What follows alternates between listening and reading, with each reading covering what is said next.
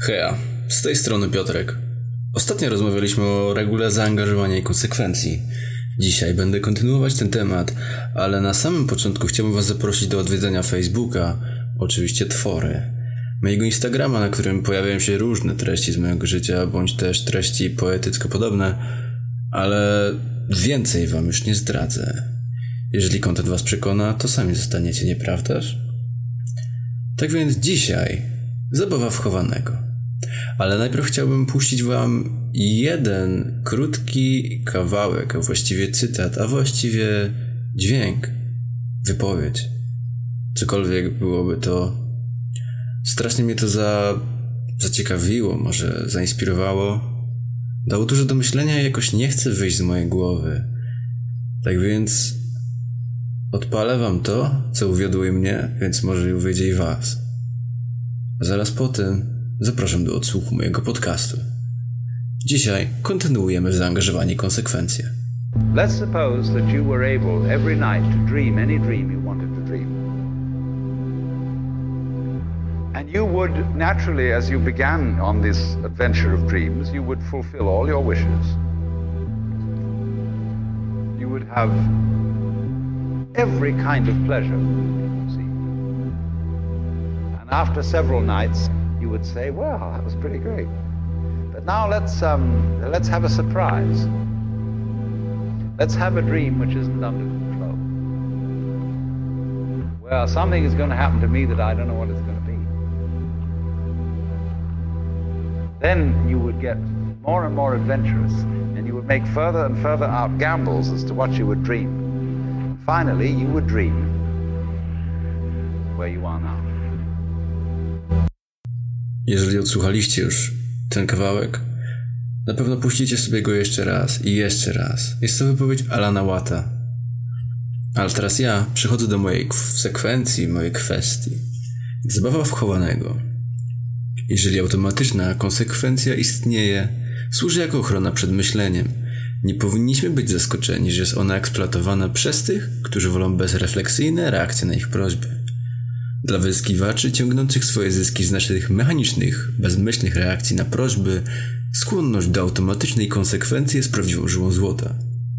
Są oni tak przemyślni we włączaniu naszych taśm konsekwencji dla swojego własnego pożytku, że rzadko sobie w ogóle zdajemy sprawę z tego, jak zostaliśmy nabrani. Na wzór prawdziwych mistrzów judo aranżują sytuację w ten sposób, aby ich zyski doszły do skutku dzięki naszym potrzebom. Niektóre wielkie firmy trudniące się sprzedażą zabawek wykorzystują właśnie to podejście, by przeciwdziałać sezonowym wahaniom w popycie na zabawki. Wzmożona sprzedaż zabawek występuje oczywiście w okresie Bożych, Bożego Narodzenia albo Wielkanocy, a zmorą przemysłu zabawkarskiego jest gwałtowny spadek sprzedaży w ciągu następnego miesiąca. Rodzice, którzy wydali już znaczne sumy na zabawki, prezenty czy cokolwiek tego typu, uparcie potem odmawiają swoim pociechom tego, żeby znowu wydawać pieniądze. No bo kto to lubi, tak? Producenci zabawek stoją zatem przed dylematem, jak utrzymać wysoki produkt sprzedaży w sezonie, a jednocześnie podnieść sprzedaż w okresie posezonowym. Ich trudność z pewnością nie wynika z braku zainteresowania, więc problem polega na tym, żeby zachęcić rodziców do kupowania zabawek bezpośrednio po okresie, w którym wydali już dużo pieniędzy co możemy zrobić w takiej kwestii i co robią producenci w tej kwestii. Więc niektórzy próbują wielkiego nasilenia kampanii reklamowej, inni posezonowej obniżki cen. Jednak żaden z tych standardów zabiegowych marketingów nie dał oczekiwanych rezultatów, pomimo związanych z nimi kosztów. Rodzice po prostu nie są na nastroju do kupowania zabawek i wzrost reklamy czy spadek cen nie byłby w stanie zmienić ich ślepego oporu. Jednak pewna liczba producentów jest zdania, że znalazła rozwiązanie tego problemu. Rozwiązanie jest bardzo pomysłowe. Pociąga za sobą koszty nie większe niż normalne wydatki na reklamę oraz zrozumienie doniosłej roli ludzkiego dążenia do konsekwencji. O sposobie tym dowiedziałem się sam, padając wielokrotnie jego ofiarą. Był styczeń, a ja znalazłem się w największym sklepie zabawkarskim w mieście. Po zakupieniu w ubiegłym miesiącu ogromnej liczby prezentów gwiazdkowych dla mojego syna obiecałem sobie solennie, że moja noga nie powstanie w tym miejscu przez długi, długi czas. Jednak kiedy znowu wynajdowałem się w tym piekielnym miejscu, w dodatku kupując synowi jeszcze jedną kosztowną zabawkę, był to wielki elektryczny model samochodu, niebieskie Subaru. Przed ekspozycją tego modelu spotkałem przypadkowo niegdysiejszego sąsiada, który również kupował tę zabawkę swojemu dziecku. Widywaliśmy się bardzo rzadko i ostatnim razem spotkałem go w tym samym sklepie przed rokiem, kiedy to oboje kupowaliśmy kosztowne pogwiazdkowe prezenty naszym dzieciom. Tamtym razem był to chyba jakiś robot, który potrafił chodzić, czytać i robić kubki, ale mniejsze. Gdy oboje uświadomiliśmy sobie to nasze dziwaczne podobieństwo, roześmialiśmy się z psikusów, jakie płata nam przypadek. Kiedy jednak później tego samego dnia wspomniałem o tym innemu znajomemu, który jak się okazało praktował, pracował kiedyś w sklepie zabawkarskim, ten powiedział, że to wcale nie był przypadek. Zapytałem go więc, co miał na myśli. A on mi odpowiedział na to. No czekaj, pozwól, że zadam ci kilka pytań, mówi na to. Czy obiecywałeś swojemu synowi, że kupisz mu ten model samochodu wyścigowego na gwiazdkę? No tak, obiecywałem. Krzyś widział masę reklam tego samochodu w sobotnim programie telewizyjnym dla dzieci i zdecydował, że to właśnie jego wymarzony prezent na gwiazdkę. Ponieważ sam też widziałem kilka tych reklam, stwierdziłem, że okej. Okay. No właśnie. A teraz pytanie numer drugie. Kiedy poszedłeś do sklepu, okazało się, że wszystkie samochody są już wyprzedane i to we wszystkich sklepach? No, w sumie tak było. W końcu musiałem kupić inne zabawki na gwiazdkę. Ale skąd wiesz, jak było? Ha. A pozwól, że zadam tobie jeszcze jedno pytanie. Czy to samo nie zdarzyło się w zeszłym roku z robotem? Dokładnie tak było. Tylko skąd o tym wiesz? To nie jest zwykłe jasnowictwo.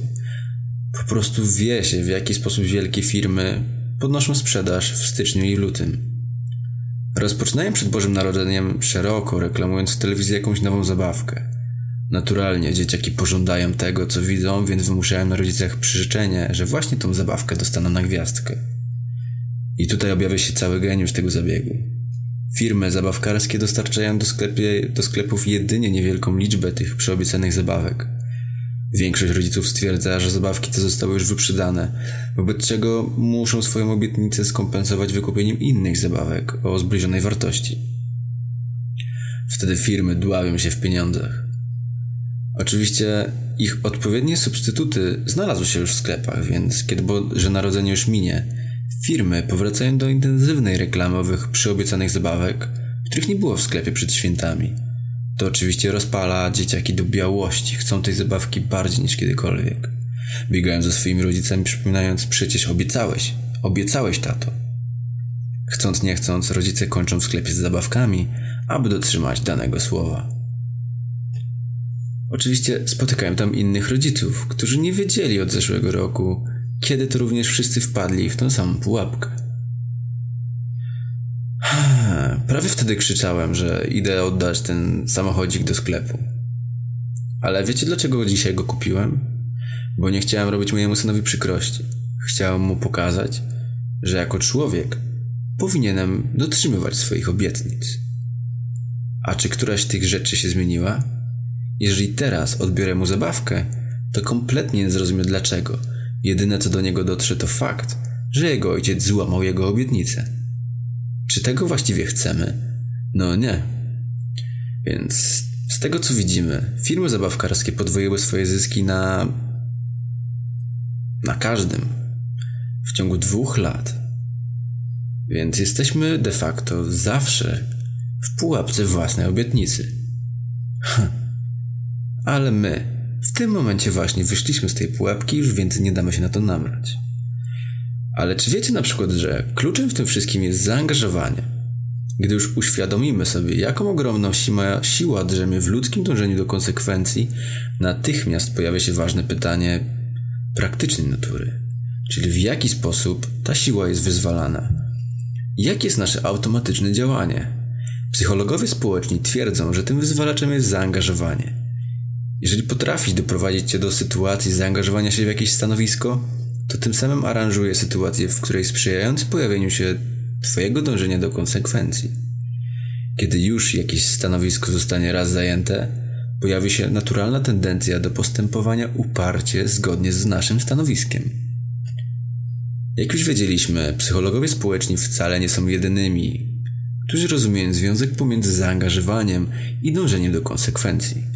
Strategii wykorzystujących ten związek używają wszelkiego rodzaju praktycy wpływu społecznego.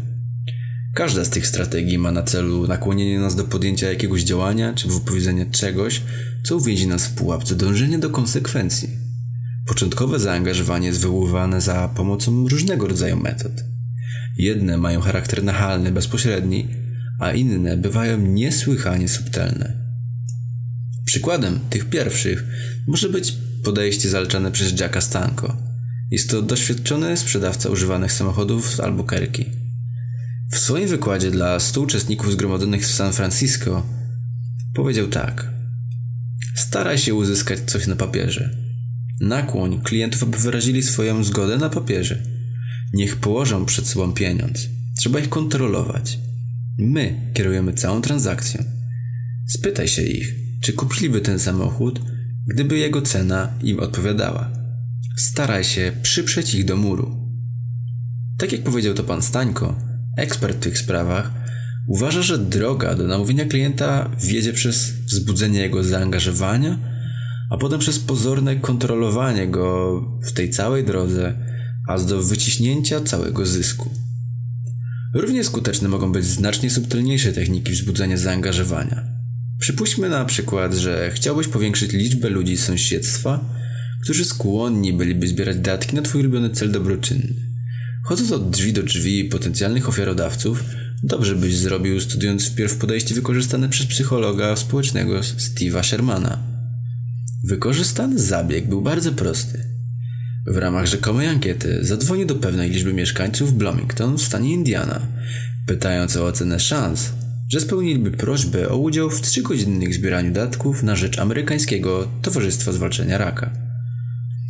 Wielu spośród zapytanych, nie chcąc wyjść na egoistów w oczach pytającego lub własnych, odpowiedział, że oczywiście zgodziliby się na udział w takiej akcji.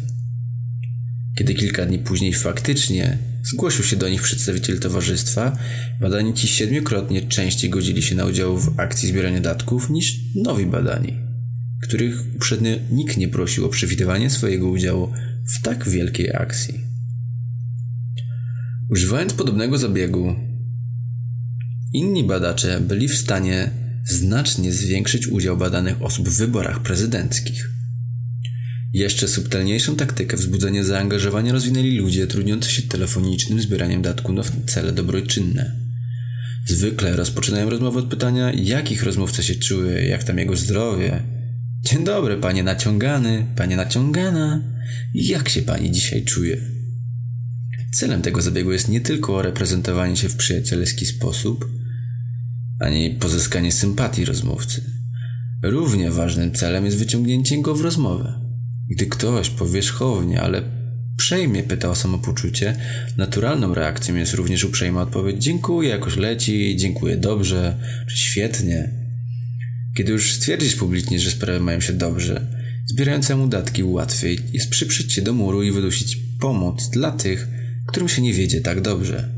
O, miło słyszeć, bo właśnie dzwonię do pana z zapytaniem, czy nie zechciałby pan złożyć datku na rzecz nieszczęśliwych ofiar.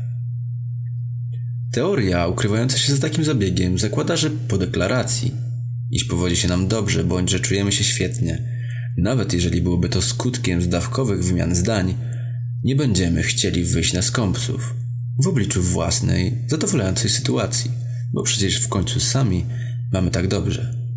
Więc jeżeli rozumowanie to wydaje się niezbyt przekonujące, rozważmy badania sprawdzające jego trawność. W 1990 roku Howard wykonał pewne badania w Dallas, w stanie Teksas. Mieszkańcy byli proszeni telefonicznie o zezwolenie przedstawicielowi Komitetu Zwalczania Głodu, aby przyszedł do domu i zaoferował sprzedaż ciasteczek. Zyski z ich sprzedaży miały zostać użyte na dokarmianie potrzebujących. Wtedy tylko około 18% proszonych wyraziło swoją zgodę. 18%. Kiedy jednak dzwoniący zapytał na początku rozmowy, jak tam dzisiaj pani samopoczucie, i oczekiwał na odpowiedź, zanim przystąpił do swojej prośby, wydarzyło się kilka do zastanowienia rzeczy. Po pierwsze, Spośród 120 osób, aż 108 odpowiedziało w standardowy, pozytywny sposób nieźle, dobrze, doskonale, wspaniałe, okay, fajnie. Po drugie, aż 32% spośród nich zgodziło się na odwiedziny w swoim domu. A prawie większość dwukrotnie, a przepraszam bardzo, a więc prawie dwukrotny był to wzrost uległości. Po trzecie, wreszcie zgodnie z zasadą zgodności niemal wszyscy, bo dokładnie 89% spośród wyrażających zgodę na te odwiedziny faktycznie zakupili dobroczynne ciasteczka, gdy przedstawiciel komitetu pojawił się ich w domu. Celem upewnienia się, że skuteczność tej taktyki nie opiera się na tym samym, że osoba pyta o zdrowie, wygląda po prostu bardzo przyjazną i sympatyczną. Daniel Howard przeprowadził jeszcze jedno badanie. Tym razem jednak osoba przeprowadzająca rozmowę telefoniczną albo rozpoczynała jak poprzednio od pytania jak się dzisiaj pani czuje, albo od stwierdzenia mam nadzieję, że dobrze się pani dzisiaj czuje. Mimo, że oba te początki rozmowy mają jednakowo przyjazny charakter, zadawanie pytania okazało się znacznie skuteczniejszą techniką doprowadzenia do zgody. Bo aż 35% badanych niż wyrażenie nadziei, że rozmówca ma się dobrze, bo było to około 15% badanych. Tylko bowiem pytanie wciągało badanych w zajęcie własnego stanowiska. Zauważmy też, że choć dawkowa odpowiedź stwierdzająca dobre własne samopoczucie niemalże podwaja uleganie późniejszej prośbie. Tym samym wydaje się ona zapewne pozbawiona jakiegokolwiek znaczenia. Raz jeszcze widzimy, jak bardzo sztuka wpływu społecznego jest podobna do sztuki judo. Niepostrzeżenie wykorzystującej nie rzucające się w oczy siły. O ostateczności zaangażowania decyduje wiele czynników. Niektóre z nich działają poprzez ograniczenie różnorodności naszych przyszłych działań i ich funkcjonowanie. Ilustruje pewien na szeroką skalę zakrojony program wykorzystywania z powodzeniem na długo przed jego identyfikacją i zanalizowaniem przez naukowców.